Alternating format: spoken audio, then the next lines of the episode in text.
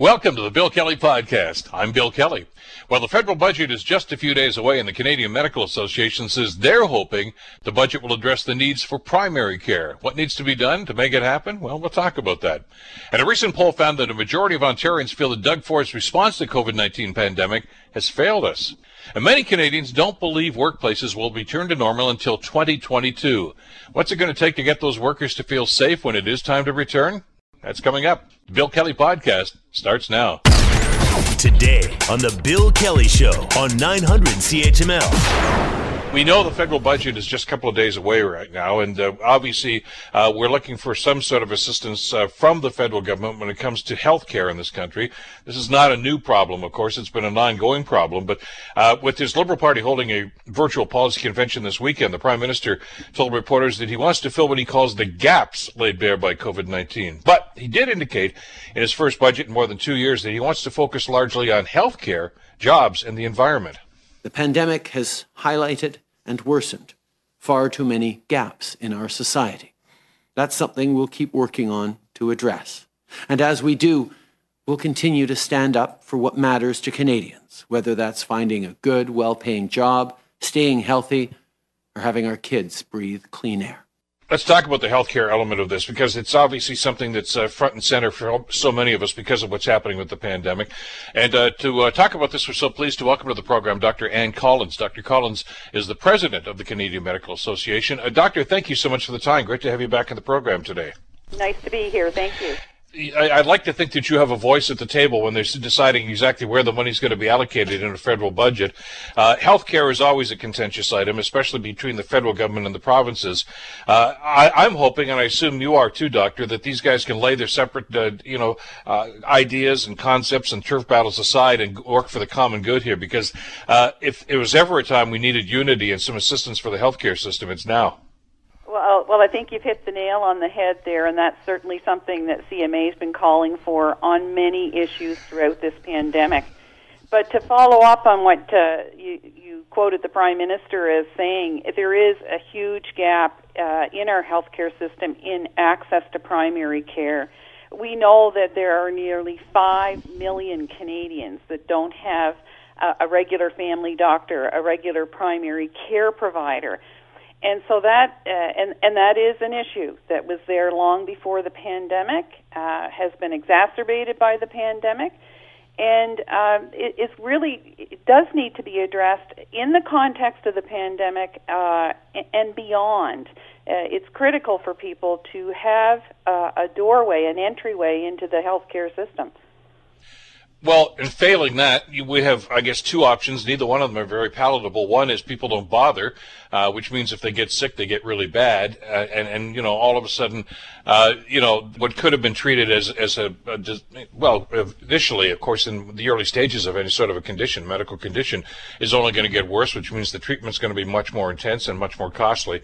Uh, the other element is they show up in the ER. And uh, how many times have we had discussions over the last year now, doctor, about how overstretched and how uh, problematic it is in a hospital setting right now because of the influx of patients?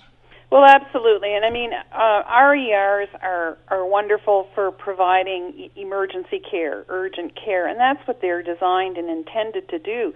They're not meant to be a, a source or site for primary um, access to care. Uh, and, and so many Canadians have no alternative but to seek that out or, or walk in clinics, after hours clinics. Virtual care has been some help.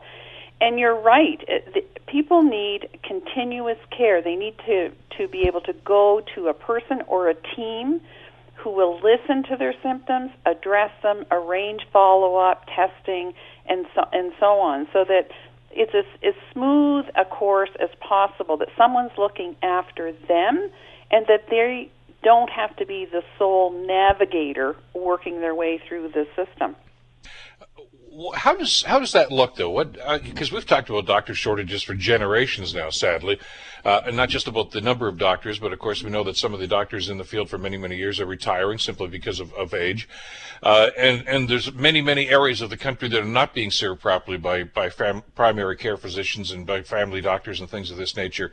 Is it matter of funding, or is there something else that's missing in in this equation?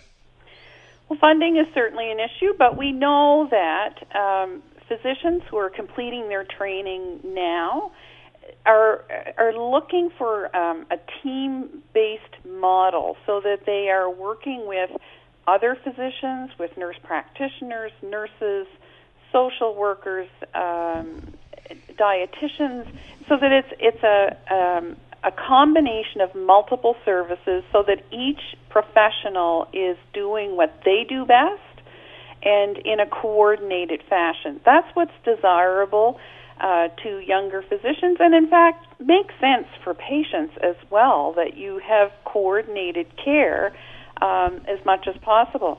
Also makes it uh, much easier for our specialist colleagues uh, if they have a patient coming to them that's well worked up and that they do not have to do primary follow up care themselves. That frees them up as well to see more more patients uh, in consultation. All right, let's talk about the elephant in the room. And you mentioned it briefly, of course, right at the beginning of our conversation. Uh, and that's the, the, discussion and the relationship between federal and provincial governments, which has been controversial ever since, uh, I guess, our Medicare program went into effect back in the mid 1960s. Uh, back in those days, for people that may not know, uh, it, the costs were split 50 50 between the provinces and the federal government. It's, it's not that way anymore. Uh, the federal government doesn't contribute nearly as much. But uh, there's some talk now that, that, those numbers may increase slightly, but we're getting into jurisdictions now. Uh, and and I know that you're going to get stuck in the middle of this, doctor, with the, in the medical, you know, the the CMA. Uh, the provinces are simply saying to the Fed, just give us more money, we'll decide how we spend it because we know what's best with our systems. Uh, the federal government would like to put some sort of parameters on that. He said, you don't get the money unless you spend it here, here, here, and here. Uh, and there has never been much in the way of an agreement. How can we facilitate something like that? Because there's got to be some middle ground here. Uh, you know, because the absence of, of an agreement, you know, the money's not going to flow to the proper places. That's what it comes down to. Yeah, exactly. And certainly the context of a pandemic, if, if nothing else, should uh, work to bring governments together in a collaborative uh, and coordinated fashion. And, and unfortunately, in many instances, we have not seen that to date. But from CMA's perspective, what has become a lightning rod in this pandemic, certainly the first wave, was around seniors' care and mm-hmm. really the abysmal um, conditions in many situations and the tragedy as a result of that. So we are, in fact, calling for uh, standards. Uh, for uh, you know transfers that are tied to outcomes. There, it is one area in in the healthcare system, just one area where there needs to be more oversight, um, standards, and and so there there may well have to be uh, ties to that money that's transferred. We also know, though, that the provinces cannot do this on their own, and we are also supporting uh, an increase in the CHT, the health transfer, to those provinces that are dealing with rapidly aging demographics. Stands to reason, the older we get, that our healthcare needs and requirements increase. So it, it there still has to be though um, that yin and yang between the, the, the federal and the provincial governments. At the end of the day, it's got to be what's best for the person, the patient, the Canadian on, on the receiving end of, of healthcare. There's another topic to this that I know your association is looking at right now, which I find fascinating, and and that's uh, well, seniors care benefit. Now we already have the, the Canada Child Benefit, of course, which is supposed to help young families and and some of the expenses that go on, and there are checks that go out every month for that. Uh, and what we're talking about here and what your, your association is talking about is the seniors care benefit uh, to help anybody who's caring for seniors to defray some of the out-of-pocket expenses. Now, some provinces offer tax credits for that, which doesn't really help a whole lot. That, you know, you get that at the end of the year, I guess, when you're doing your taxes, but it doesn't help you on a monthly basis. Uh, is, is, I know that you're looking into this right now. Is there an appetite for the federal government to consider something like this, too? Well, we've certainly pushed that as one of our pre budget requests because you're absolutely right. Um, tax benefits are, are, are, a good thing, but it's much better, as we all know, to have cash in your hand. And so uh, we know that so much care, uh, seniors' care, is unpaid care, uh, many hours a week provided by family members or friends, neighbors. Um, and so this is, you're right, it's, it's to, modeled after the scaffolding of the child tax benefit to help those providing care to seniors for out of pocket expenses. and that it be something tangible, it be something that can help them now and not at the end of tax season. Well, as we know, uh, you ask anybody, I'd say probably 99.9% of people would rather age in their homes as opposed to having to go to a facility.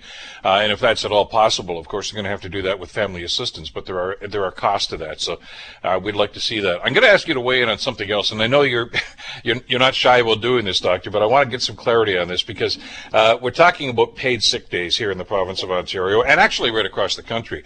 Uh, and uh, every time it comes up, especially I'll, relate to the Ontario Association here and the Ontario uh, conundrum that we find ourselves in.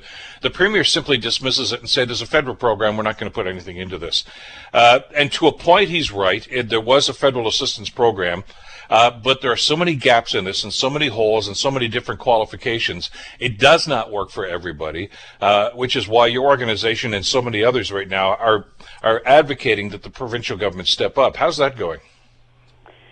Again, a, a, new kind of a new initiative for us, but an essential initiative. These essential workers have kept us going essentially over the last uh, 14 months now. And you're right, there are federal programs, but again, it's it's deferred. These uh, very critical people to keeping us going need to know that if they have to go today to get a vaccine, or they're not feeling well and they need to stay home and get a COVID test, they have to know that they'll be paid soon, like maybe in their next paycheck or the one after that, not weeks down the road. They're often working in low paying jobs and supporting large families. So that's why it's critical that uh, governments, uh, industry, employers look at how they can, in this, again, this context of a pandemic, how they can better support those critical workers, along with other job place protection like PPE. So, um, you know, this is you're you're talking. You're in Ontario. It's critical right now that this um, that they be protected. Well, and, and we need to get into the logistics of this. And, and, and I know the Premier, anytime anybody brings it up, whether it's your organization or people like me, uh, we're accused of simply playing politics. And I should maybe remind our listeners that uh, the, the paid sick days program was actually a program in Ontario, and it was canceled by the Ford government a couple of years ago as a cost-cutting measure. So, I mean, who's playing politics here? Let's let's cut to the chase here.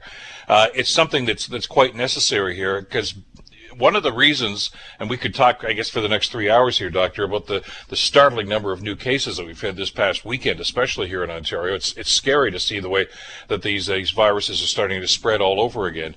Uh, is that people are going to work when they're sick? that's all there is to it because they can't get the time off because they don't get if they don't go to work they don't get paid uh, and and that's causing an awful lot of the spread right now but the government seems oblivious to this uh, especially when there seems to be a solution right in front of them well certainly governments are under a lot of pressure you and I both know that I sure. don't envy them that but um, these variants have changed the game they have upped the game tremendously uh, and they're much more transmissible. They're much more transmissible in these populations of essential workers, for example, in food distribution sites, grocery stores, uh, transport. So not only are, is the paid sick day um, initiative essential for these people to protect them, it's really to protect everyone to reduce the transmissibility of the virus. So, and of course, we all know this virus is not political. It it doesn't know what color uh, you know tie you wear. Um, it it transgresses all boundaries and borders, and and again, that's why we have to. Nothing should be off the table here to get this virus contained and controlled. And this is not something we're talking about doing, you know, forever and a day. I mean, this is to try to get us over the hump right now. I mean, you know, we, we're looking at, at the new number of cases here, and basically we're saying how can we curb this? How can we stop this?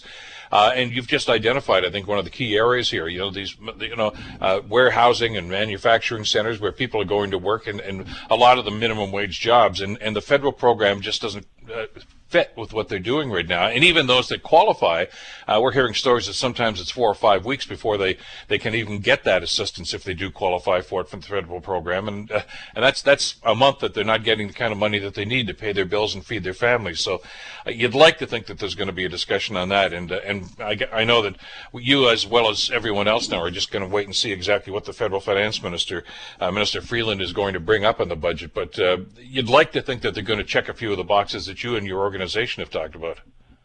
Well, we certainly hope so. I, I mean, it's uh, there are so many moving parts to this pandemic.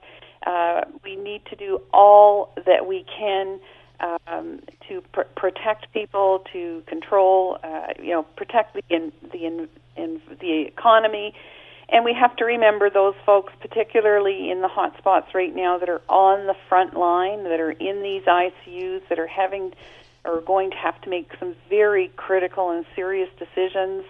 Um, we it, we're at a, a point now where uh, all stops need to be you know pulled and and do everything and to continue to do everything. That's the other thing here.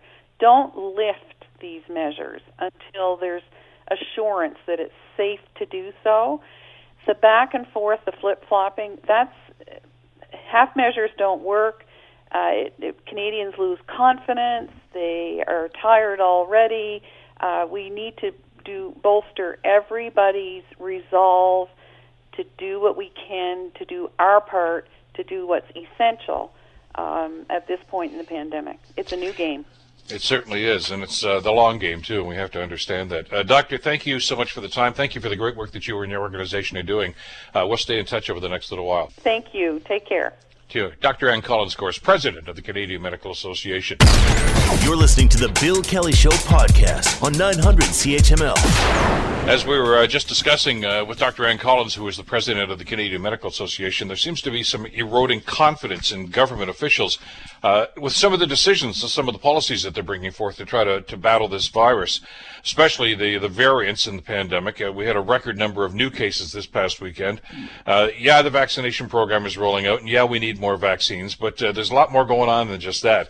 And I guess recent polling seems to indicate exactly how frustrated we are getting right now. Uh, Angus Reid poll that was uh, done uh, just after the Ford announcement last week actually shows that only 32% of people that were polled think that the Ford government's doing a decent job. That's down from 55% just before Christmas. And they also say 61% uh, of respondents uh, told Angus Reid that uh, what measures the Ford government has put in place don't go far enough to try to curb the spread.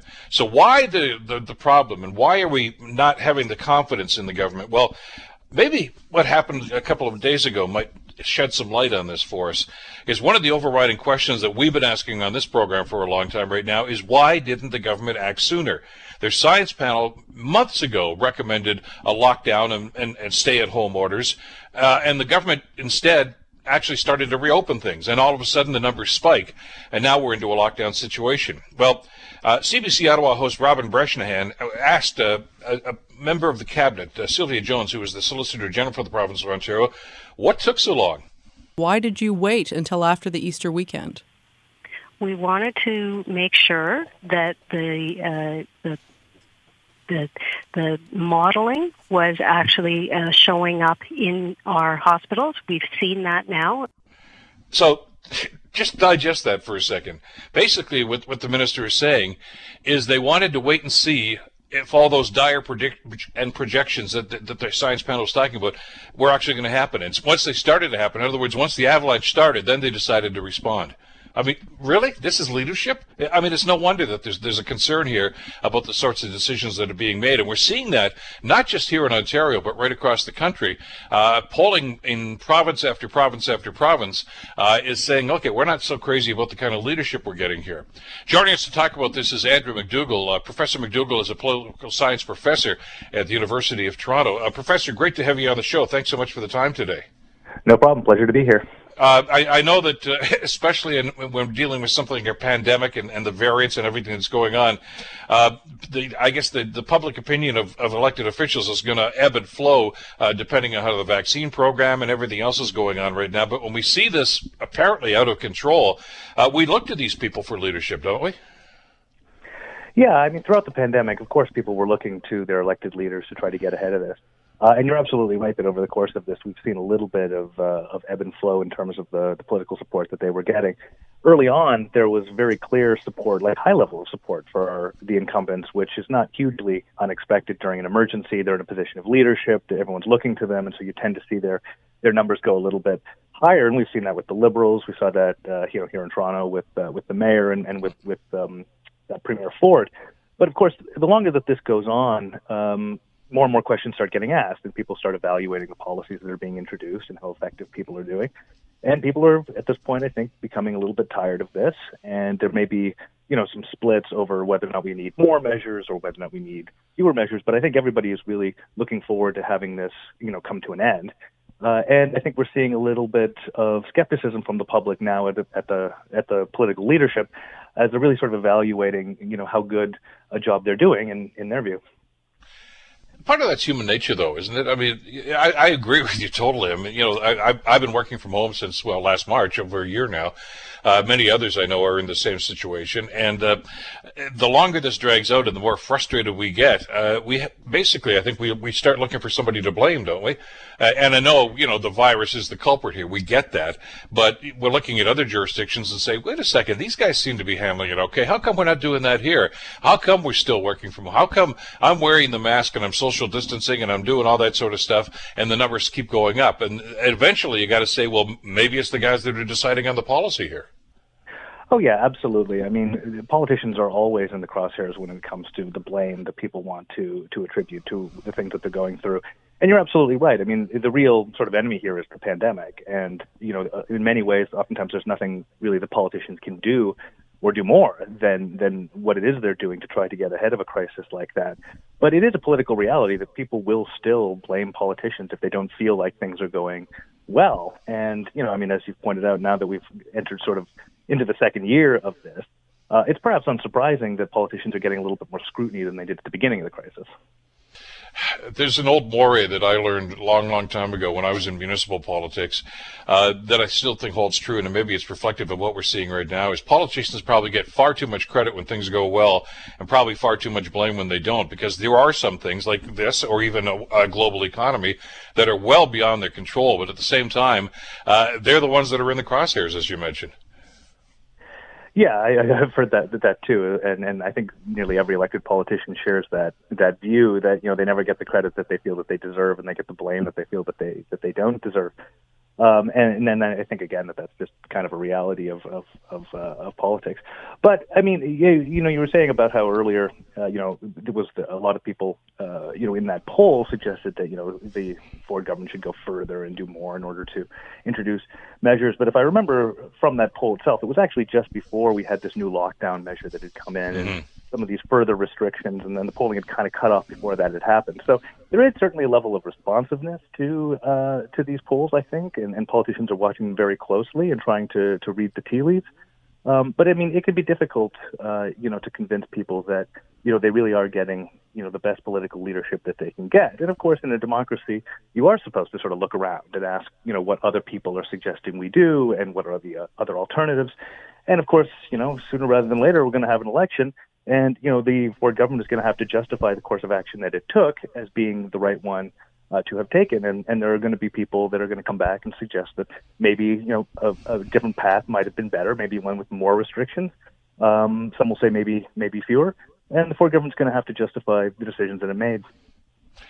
And the, I mean, the heat's not just coming from uh, pollsters or people that are responding to polls. I mean, it's it's the medical experts, some of the members of the science panel, of course, that the, the Ford government has has uh, struck are, are, actually some of the ones that are speaking out about this, uh, which only adds fuel to the fire, I guess, when we say, hey, wait a second, these are the experts, and they're, you know, they're saying well, this this is not the way we should have gone in situations like this. Uh, and the longer this draws out, I guess, the more angry we're going to become. And you know, when we see start seeing the numbers of ICU and now elective surgeries being canceled once again, uh, again, the human nature of uh, is basically saying, look, can somebody please put an end to this?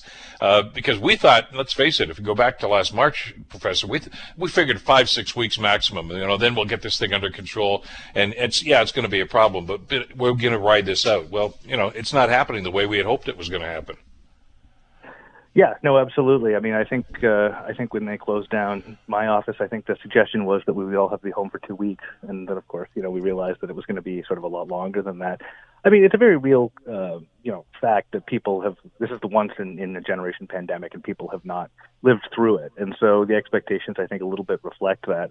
Um, that you know, people are still try, kind of coming to grasp with how big of a crisis that this actually is, and trying to measure up how political leaders are, are doing in the face of it.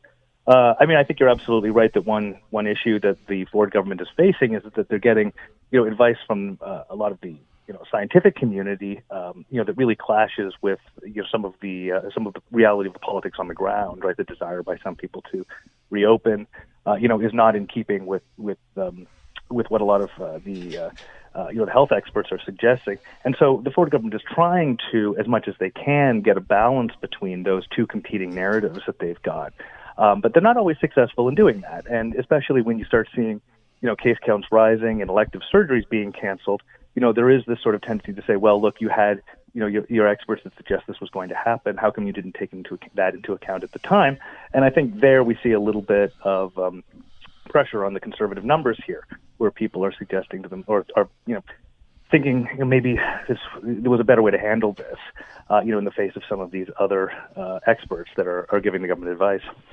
Professor, what about uh, the policies themselves? But if you look at this as a whole, uh, one of the things that I've heard from an awful lot of people that are frustrated uh, is is the inconsistency in a lot of these policies. You know, we're going to open up. No, we're not going to open up. We're going to open the schools. No, we're not going to open the schools. Restaurants, you can have uh, you know half capacity, and no, now we're going to shut you down. You can't do indoor capacity. Uh, you know, it, it, creates the impression, I guess, in an awful lot of people's minds that you guys don't know what you're doing. You're just throwing darts at the board here, and you're not quite sure what you're doing. It. There doesn't seem to be a game plan here. Yeah, I mean, I think that's certainly something that's feeding into the problems that the that a lot of incumbents are facing right now.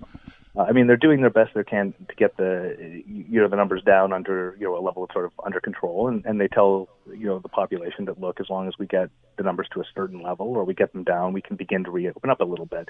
But of course, the reality is, as soon as you do that, it starts popping back up, mm-hmm. and this can create a huge amount of frustration. I think certainly in the part of you know the sort of the small business community and certainly people who are you know trying to figure out whether or not they're going to send their kids to school or not. When you know they start to organize their uh, affairs in light of what they think is going to be sort of a return to normal, or they've been told that you know this is the way the situation is going to be going forward, and then to suddenly have the rug kind of pulled out from under them. Um, you know, we've we've read stories about small business owners who have you know bought a lot of product, you know, in the plans of reopening a patio, for example, then suddenly told they can't do that, and naturally that's going to create you know a lot of frustration on the part of of that uh, of that community when when they're in that reality. But you know, I mean, at the same time, you know, the the, the Ontario government is not in control of the the epidemic, right? I mean, they can do the best that they can um, to a degree, and there's an argument whether or not they are. Um, but you know, they have to respond to you know the numbers and the case counts as they emerge, and they kind of have to you know move in directions they often may not want to in the face of those realities. So it is very very frustrating. But I think the question is also, what else can you really do if you know the epidemic suddenly starts spiking? The other element to this too, and, and, this is very much, I think, a part of politics, uh, maybe more so than it has been in any other generation, is messaging. In other words, it's not necessarily what you're saying; it's how you're saying it.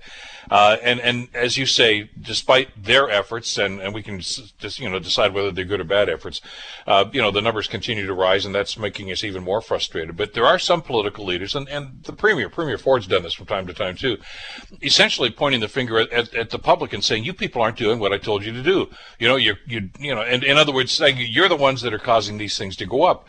Uh, and and there's a large number, I would say probably the majority of people are saying, wait a second, I'm wearing the mask, I'm social distancing, I'm not, you know, hanging around and, and going to rallies and try, and, and so don't blame me for this. Uh, and it causes a certain resentment, I think. I mean, there's there's something to be said, I think, for a little bit of, you know, uh, political, hum, you know, humility sometimes to say, you know what, I, I, I, we didn't get this one right, but we're going to do this. I think this is going to work better, as opposed to saying, well, it's because you guys didn't do what you were supposed to do. Yeah, and I mean, it, it, generally it's not a good strategy to blame the public when uh, when things go wrong. If you're a, if you're a politician, I mean, to to a degree, um, you know, uh, the, the premier is right that this is the type of crisis where we're all, you know, it, some of the obligations on all of us, right, to stay home, mm-hmm. social distance, wear the masks, and, and follow the advice of health experts to try to get get control of all of this. And you know, he does he, he wants to to reemphasize that message so that that people do that. Um, but of course, you know, people sometimes have been, you know, suggesting that the Ontario government could do a little bit more uh, to sort of make that happen and to help people make that happen. For example, uh, you know, doing a, a stronger lockdown, ensuring that there's no, you know, uh, indoor dining and and you know other related sort of measures, and you know, closing big box stores and this kind of stuff. And you know, I think a level of frustration is is that you know you can't really ask people to do that while creating all these opportunities for them to kind of violate those health rules or to sort of suggest uh, that they that they can. Um, and so I think a little bit of the frustration does come out of that with, you know, the inconsistency and, and the lack of clarity to a degree about what, um, you know, is best practices and what can be allowed and what can't be allowed. And especially when that changes on a, on a fairly routine basis where people start, you know, organizing themselves in a way with a certain, expecting to be able to do certain things and then suddenly find that, that they can't. Uh, and then, you know, of course they look to the Ontario government and ask the question, you know, how come you didn't see that coming earlier? Mm-hmm. Let me ask you something. With you, in your experience, Professor, how long are we going to be angry? Uh, I, you know, this the Angus Reid thing about thirty-two percent. You know, as I say, that that could go up or down in, in, the next week, depending on what's going on with the new numbers and and the vaccination program. We get that, but uh, you, your point's well taken. I mean, we're a little more than a year away from the next provincial election, and uh, as you mentioned, the Ford government's going to have to answer for what they've done, and they're going to have to stand by their record as to what's gone on here. Uh, do we forgive and forget? I mean, in, in the past, it seems oftentimes uh, voters have pretty short memories when it comes to being frustrated by the time the election rolls around. Or is this something that's going to stick with us? Yeah, I mean, I don't like everyone else. This is my my first major global pandemic of this scale. So I mean, yeah. the, the political tea leaves are, are uh, as unclear to me as they are to, to everyone else. Uh, I mean, I think you know, in my own personal view, a great deal of this is going to rely on the on the vaccines right now. I mean, I think people are kind of frustrated with the the lockdowns and how those have changed, and everyone's kind of looking to this vaccine program as being a long term solution to this. So, to the extent that that becomes a success, I think that that's going to reflect well on the incumbents, both federally and and provincially. Um, you know, if people say, okay, that was handled well under the circumstances, and you're absolutely right that a lot of times this this sort of political anger can fade over time, you know, as as the situation changes. Of course, if that uh, does not change, or if people are dissatisfied with the the vaccine rollout, I think that's going to play a very big role in, in people's calculation as we're as we're coming up to it. Um, but you know, I mean, at the end of the day, there is always, you know, for for political leaders that are in charge during a crisis, there is often a tendency sort of look to them for leadership. So there's opportunities, I think, for the conservatives to, um, you know, regain some of the momentum here, and especially because there's not a lot the opposition really can do right now. I mean, they've got to essentially hammer the uh, the Ford government on a lot of the, um, uh, you know, a lot of the policies that they've uh, adopted. But you know, they've all sort of taken the view that you know the, the people that are in charge right now need to be given some space to to manage this crisis. So, you know, I think there's risks ahead certainly for the uh, for the provincial government, and I think a lot of that is going to be connected again to these vaccines. Um, but you know, I think the the next election is still very much anybody's game uh, when we're looking that far ahead. And, and, again, you know, we could use those same criteria, and I guess, for the federal election, whenever that's going to be, probably sooner than later. It's for sure probably going to be before the, the provincial election next June. Uh, and, and, you're right. I mean, it depends on the mood that we're in. I mean, if we're still not going to ball games and we're still not going to movie theaters and, you know, uh, still lining up to get into the grocery store and things of this nature, we're, we're going to want to take it out on somebody, aren't we? I, think that's a that sounds like a reasonable um, you know perspective to take that we may we may very well but then again, uh, you know, these are also the people that we've come to know over the course of the pandemic too. So there's always a possibility that they will have a lot of support from people that still trust, you know, the people they know rather than the people they don't. So I think it's a really open question and a really interesting question to see how the electorate responds when they're suddenly back to the ballot box. Uh, always uh, great to get your perspective on this. Uh, thanks for spending some time for us today, uh, Professor. Really do enjoy it. Uh, we'll stay in touch and uh, we'll watch the bouncing ball and just see what the polling does over the next couple of months. no problem. It was my pleasure. Take care. That's uh, Professor Andrew uh, McDougall, of course, uh, poli sci professor at the University of Toronto. You're listening to the Bill Kelly Show podcast on 900 CHML. I want to talk about work and work environments. Uh, as we mentioned in the last segment, uh, we many of us, of course, have been working from home for a long time now, starting last March, of course, for many of us, and uh, we were told that ah, maybe a couple of weeks, five, six weeks maximum, and then everything should be back to normal relatively anyway. Well, it's not happening that way. Uh, so how are we holding up, and and what's our, our, our mental state like, and are we concerned about where we're working and the safety environments within that? Well, the Canadian Chamber of Commerce has uh, commissioned a study about this with Abacus Data uh, completed some polling for the Canadian Chamber of Commerce with some uh, rather insightful uh, ideas as to where we are uh, about working from home or working within the workplace. Joining us to talk about this is Mark Agnew. Mark is the Vice President of Policy for the Canadian Chamber of Commerce. Uh, Mark, a pleasure to have you back in the program. Thanks so much for the time today. Thanks for having me back. It's good to call you from, from my basement once again. yes, indeed. Uh, working from home, and as, as, we always said, you know, we thought this was just going to last for a little while. Uh, I, I, guess I, I, want to get into some of the specifics here, but uh, overall, how are we holding up uh, through this whole thing? Because this is, as, as the survey said, this is new for a lot of us. Yeah, no, it, it absolutely is, and I, I, think the way in which folks are holding up, uh, you know, does does vary. Um, whether or not you've been going uh, into the office, and so folks who have been going in, into work, I think, have become quite uh, customized to the new ways of, of doing business and the new measures, whether that's masks and regularly sanitizing and being distanced and having partitions. Um, I think folks that aren't going into the office right now, they're probably a little more reticent about, um, you know, about a potential return. So I think they haven't had a chance to see the measures that a lot of employers have worked hard to put in place. I think what is really interesting actually is about future expectations. And around that, certainly a lot of Canadians, and as you would have seen in our um, data that came out last week, four to five more specifically, don't think that we're going back to normal until 2022, which is still mm-hmm. at this point about uh, seven and a half months away. I want to talk about some of the numbers because some of this stuff really caught me off guard because I, I, think a lot of us are under the impression that there's this great big huge exodus of people from the workplace uh, last year or from whenever that company may have started this, and you know we're all working from home. The overwhelming majority, uh, about half of us, are still working in the in the work environment, aren't we? Yeah, absolutely. Because there's a lot of folks that just don't have the, the option of doing their job remotely. So whether you're in a customer facing environment, or whether or not you have to go into the office to physically, you know, write checks and, and process payroll. Um, there, there's a lot of companies, particularly who are on the smaller to medium size end of the spectrum, that haven't fully been able to digitize for, you know, cost reasons or perhaps um, others. And so, uh, not everyone has that uh, has that option. Absolutely. Uh, you're absolutely right. I mean, we've talked about some of those environments, uh, whether they're warehousing or whatever the case may be. I mean, you, it's just logistically you can't do that. Uh, and so, but some of us have, and, and those numbers are rather interesting too. 51%, uh, as we said, but one in two Canadians are still going into the workplace right now. 12% are splitting their time between the workplace and working from home. And only 36% are actually working from home full time. That number surprised me. I thought it was going to be a lot higher than that. Yeah, we actually were quite surprised by, by that too. But then when, we sat down and started kind of you know crossing various sectors off the list for who could do their job remotely, um, it, it's actually easy to see why you would suddenly get down to that number. Um, so, I mean, to give the example that you had about, uh, you know, warehousing or whether you're in a retail environment, I mean, these are seg- segments of the economy that employ, you know, tens, hundreds of thousands of, of Canadians. And so um, I think when you start going through the actual sector by sector list, you do realize that there are those, those challenges there. Um, in the same way, too, for example, that a lot of the, I guess you could say, um, uh, ways of doing business are not easily adaptable to a virtual format. And we've heard that from companies that are particularly doing business development with new clients for the first time. And being able to have those face to face interactions, albeit with a mask, is still quite important because you want to build up that trust for a business relationship. Mm-hmm. Mm-hmm.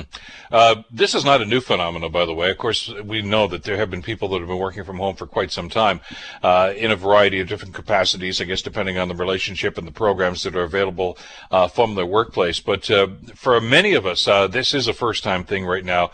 Uh, you know, actually working from home in situations like this where we heretofore had not done this.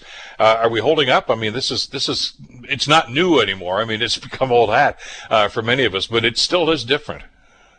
Yeah, so actually, what I'll say is kind of just going back to what I said a moment ago, particularly around folks that are in the business development and you know sales and marketing functions of companies. That is one segment that we've heard about time and time again, where again they just they need to have that face-to-face interaction with people, especially if they're having business being done for the first time, and that is not easily uh, transferable into a virtual, uh, you know, format. And even too, when you're talking, for example, about border restrictions and being able to travel internationally, companies that are trying to export or that are in the exporting business, um, they're having those challenges that they're having to work through, which are quite uh, difficult. Uh, and, and those numbers, as we talked about, are, are, are rather interesting. That uh, you know we're, we're, getting used to this situation, but uh, the, the, the rise in the number of people uh, working remotely right now is actually only from 23% up to 36%. And I, I as we mentioned, I, I share that, that feeling that a lot of other folks said that I thought the number was going to be a lot higher, but we seem to be accommodating this. Uh, what about those who are still in in the work environment, uh, whether it's an office or, as you say, it could be a plant, it could be a warehousing situation or something? Uh, the concern, obviously, and the concern why a lot of us, I guess, are not in those environments right now is is safety, public safety. Uh, you know, taking the proper precautions, making sure that uh, you know that, that, we're not exposing ourselves to the virus in situations like this. Uh, now, I know most companies, and I know a lot of your member companies have, have worked very, very diligently to try to accommodate that. Uh, do the people in those environments, the workers in those environments, uh, feel as if they're, they're safe at work? Yeah, I think the folks that are actually in those environments uh, feel rel- relatively safe. Now, there is some interesting data that we'll actually be coming out with towards the end of this week to give you a little, a little bit of a teaser that talks about the different measures that companies are taking. And so the measures that make people most comfortable are the ones that we are talking about most, and that is you know social distancing you know masks reducing capacity and, and numbers in the workplace.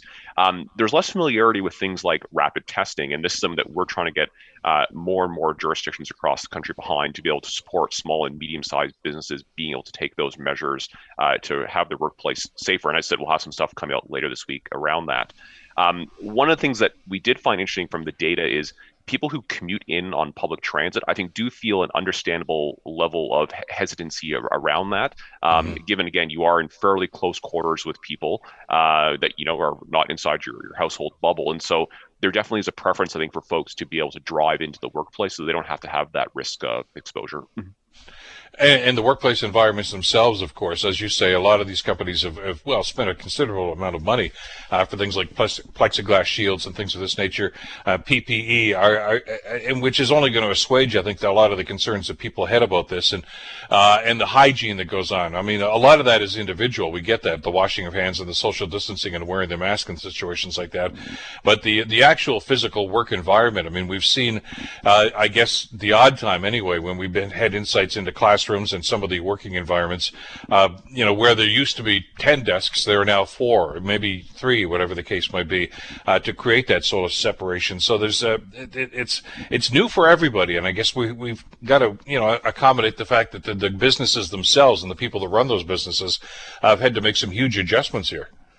Yeah, absolutely. And what we always say, and I know it's cliche, but it's absolutely true, is that it is a multi-layered approach. And so it's not just about you have plexiglass and hand sanitizer and you're done. It's the plexiglass, it's the hand sanitizer, it's having regular cleaning and changing your filtration systems. Um, and then one of the new things, as I said a moment ago, is in and around rapid screening. I mean, rapid screening isn't a substitute for the full, you know, PCR test that we know takes 24 hours to get a result back from. But we think rapid testing is a way that can help screen out people that are asymptomatic and so they're reducing again another vector for an infectious person to come into the workplace and have an outbreak. Mm-hmm. Another question that I found fascinating about this is uh, those that are working remotely right now, or even doing it on a part-time basis. Uh, the level of concern they have for when they have to go back, you know, when, when the coast is clear, so to speak, and, and, you know, the judgment is made, okay, we're going to start bringing people back in. Are, are there some concern? Is there some trepidation about what that's going to look like and, and just how it's going to roll out? Yeah, so I think for those folks, there's probably two different things at play. One is um, in and around the method by which they get into work. And so um, you do have a lot of folks that are in office environments who take public transit. And so for them, I think, you know, there's understandably a lot of hesitancy. And, and, you know what? I'll be honest, I'm actually in that category as well. I take public transit to work, and I'm not exactly enthusiastic about the prospect of sitting, you know, in a crowded space on, on a bus mm-hmm. like I would every morning in the pre COVID world the other thing I would say too for folks who work from home is they haven't had a chance to see these measures, and so when they you know hear people like us talking on the radio or when they see pictures on Twitter, it still is a little bit abstract for them. But when I've gone into the office a couple of times to you know pick up things and you see the measures that have been put in place, you actually do have a level of reassurance that hey, you know what, my employer does take this seriously and they actually do want to do the right thing. Yeah, I, we had a brief example of that, of course, because uh, you know from the time that this whole thing started, uh, there was a period of two or three weeks before we decided, okay, fine, this is the way it's going to be. So you are in that work environment, and, uh, there, let's face it, there was a lot of fear and trepidation about that. We didn't know what we were dealing with. You know, wash your hands. I mean, people were spraying Lysol all over just about everything everything and everybody uh, to try to do that. And uh, and I'm, I'm not sure just how those folks. I've only been in my office once in the last 14 months uh, to pick something up, and it was actually on a Sunday morning when I knew there wasn't going to be anybody else in there anyway.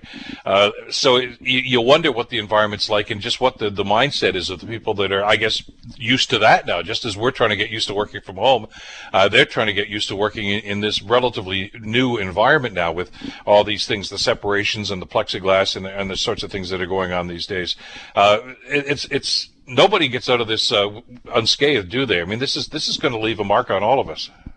Yeah, and I think if you put yourself in the shoes of the person out there who, um, you know, they have lots of stuff going on in their lives on a day-to-day basis, it's hard to keep up with all the guidance and the changing sort of, you know, scientific evidence and everything else that's coming out. I mean, even just over the weekend, watching the U.S. Center for Disease Control publishing a study that actually said, um, you know, the technical word is, is fomite, but essentially surface transmission isn't actually mm-hmm. as, as great as we thought it was. And so the sort of tagline in some of the media commentary was we can stop all wiping our groceries down and focus on masks and, and ventilation because that's really the main means of transmission. But it can be really overwhelming for folks to have the stuff being constantly barraged at us. And so really what we're going to be talking about later this week is how to make things as simple as possible for businesses to reopen safely and get folks back into the workplace who do want to be there there's two levels to this. There's obviously the, the employer and, and the concerns they've got. I mean, you know, because they're the ones that are also looking at the bottom line and seeing the impact that the pandemic and lockdowns have had on, on those businesses uh, from a financial standpoint and, and, and economic standpoint.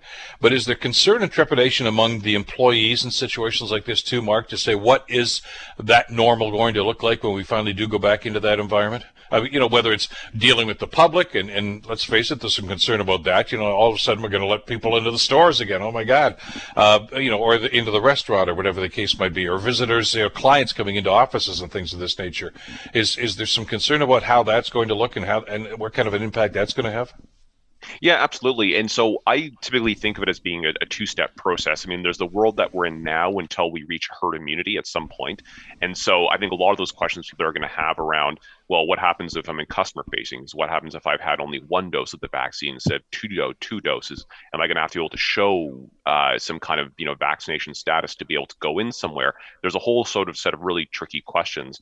Um, one of the other pieces that we're starting to think about, and I know a lot of our members are, is even once we reach herd immunity, what does that sort of permanent new steady state look like? Are we going to have to have vaccine or other forms of health credentials as the new way of doing business rather than being a temporary measure? I don't know what that looks like. And unfortunately, in Canada, it's even more complicated by the fact that you have, you know, whole sort of, you know, different provinces doing their own different things. And what we really need to make sure we have is a coherent approach, certainly for companies that operate across provincial uh, boundaries. The vaccination program is an interesting uh, wild card in this whole thing too. Uh, when we do get to that point where we're going to start thinking about bringing some people back in, and, and you're right, it's not just going to be okay as of next Monday. Uh, it's all back to normal, 100% capacity and 100% uh, you know population going back in. Uh, it's it's going to have to be done in a stages. We understand that, but when you talk to your members about this, is there some concern now that, that maybe vaccinations have to be mandatory before you're allowed back into the workplace? I, I think people recognize that um, having vaccines be mandatory is likely going to be a, a, bridge too far. I mean, there will be folks that have medical reasons or you know reasons of personal conscience that they're not going to be able to, to do it, and so um, we want to encourage vaccines. I mean, uh, you know, I'm unabashedly in, in favor of people getting the COVID 19 va- vaccine. Um, but probably we're going to be going down into a world where how is it that having a vaccine might sort of facilitate ease of access um, versus people who don't? So, for example, if you have a vaccine, would you have to, um, or sorry, more correctly, if you have a vaccine, would you be exempted from having to do a rapid screening test before going into a, a sports stadium, for instance? Mm-hmm. I think those are probably more the types of questions that people are going to be looking at going forward, rather than saying if you don't have a vaccine, you can't do something, because then you do have a lot of other, you know, legal and liability issues that um, companies will be facing. Well, and I guess there's no sense of urgency because I mean, the, you know, the interesting statistic here is that most of your members seem to think it's going to be at least the end of this year uh, before we even have to face some of these challenges uh, and and go to that next phase. So I guess we just need to hunker down and continue doing and uh, roll the sleeves up when it's our turn. Yeah, I mean, so I, I, I would say that actually that although you know folks might not think we're going back to normal until 2022, um, we do need to start thinking now about the the new normal and what that mm-hmm. looks like. Particularly if you're talking about companies that have to implement IT systems changes, um, these things take time to do, and so it actually is critical to start the work now rather than, than later. And I think this is something that we've seen, for example, in our you know pandemic response, where we were slow out of the gate because we didn't really have a sufficient plan ready to go on on day one. And the longer we wait to have one on the back end, the longer the economic recovery is going to take. Absolutely. Listen, it's fascinating to get this stuff, and, and we really appreciate the fact that, that you guys at the Chamber uh, have continued to have your finger on the pulse of businesses. Uh, you know, we hear statistics, etc., but, uh, you know, to actually get a, a, gut feeling for how people are doing and, and how they're looking forward to how they're going to come out of this thing is, is, is very, very important information to have. Uh, stay well, Mark. I, I will talk again because I know you're going to continue with the polling, and I'm sure we'll have more conversations about this down the road. Thanks a lot. Look forward to being back soon. Take care. Mark Agnew, of course, Vice President of uh, Policy for the Canadian Chamber of Commerce. That's on their webpage, by the way, if you want to go and check that out. And there's some interesting statistics on that. The Bill Kelly Show, weekdays from 9 to noon on 900 CHML. The Bill Kelly Podcast is available on Apple Podcast, Google Podcast, or wherever you get your podcasts from. You can also listen to The Bill Kelly Show weekdays from 9 till noon on 900 CHML. I'm Bill Kelly. Thanks again for listening. And don't forget to subscribe to the podcast. It's free, so you never miss an episode. And make sure that you rate and review.